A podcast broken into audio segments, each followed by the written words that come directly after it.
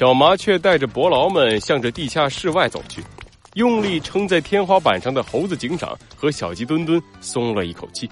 可就在这时，一根黄色的羽毛从小鸡墩墩的身上掉了下来，晃晃悠悠的落到了带头的伯劳的鼻尖上。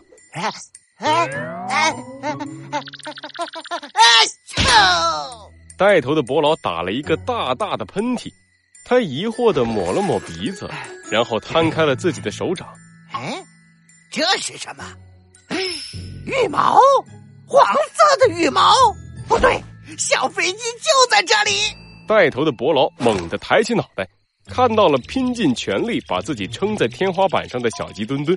小鸡墩墩颤抖着身子，对着领头伯劳露出了一个尴尬的笑容。呃，不不不不，不好意思，我我实在是撑不住小鸡墩墩从天花板上掉了下来，直直的砸到了领头伯劳的身上。周围的伯劳们恶狠狠地围了过来，带头的伯劳费力地从小鸡墩墩的屁股底下伸出一根手指，恶狠狠地指向小鸡墩墩，抓住他们，快跑！猴子警长从天花板上跳了下来。急急忙忙地抓起小鸡墩墩和小麻雀，还有斑鸠一起冲出了地下室。伯劳们跟在他们的身后紧追不舍。分开跑！猴子警长冲着斑鸠做了个手势，斑鸠点了点头。他们拉起了小麻雀和小鸡墩墩，向着巷子的两边跑了起来。猴子警长在巷子里灵活的左躲右闪，在狭小的巷子里不断穿行，很快就让追击而来的伯劳们晕头转向。趁着这个机会，猴子警长走出了小巷。唉，唉，现在暂时可以松口气了。你怎么样，小鸡墩墩？哎，小鸡墩墩！猴子警长回过头，发现身后并不是小鸡墩墩，小麻雀一脸尴尬的看着猴子警长。不，不好意思，我不是小鸡墩墩，你拉错人了。啊，怪不得。我说怎么在小巷里走的那么顺畅？糟糕了，小鸡墩墩！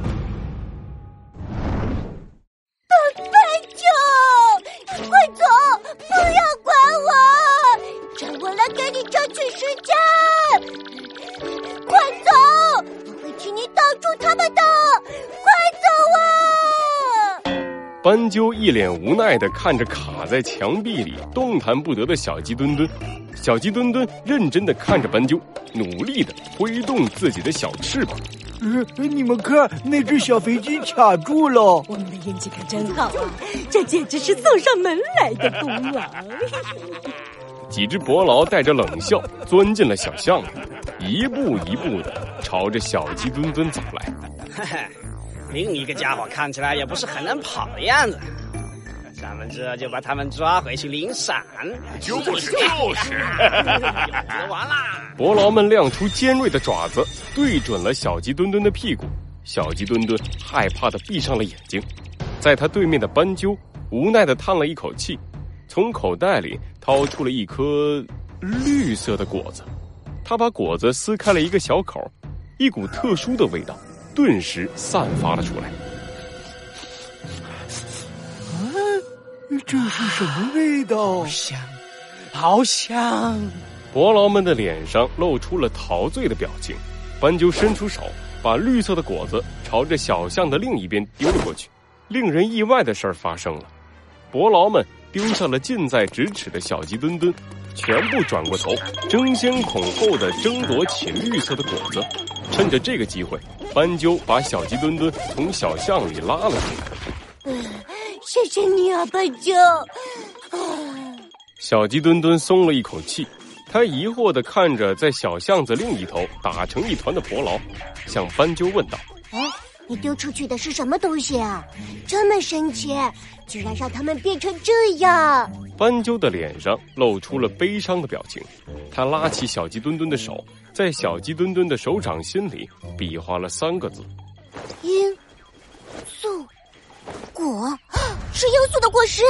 小鸡墩墩吃惊的看着斑鸠，突然，一阵掌声在他们的身后响了起来。小鸡墩墩猛地回过头，月光下，一个黑白色的身影一边鼓着掌，一边缓缓的向着他们走来。哈哈哈！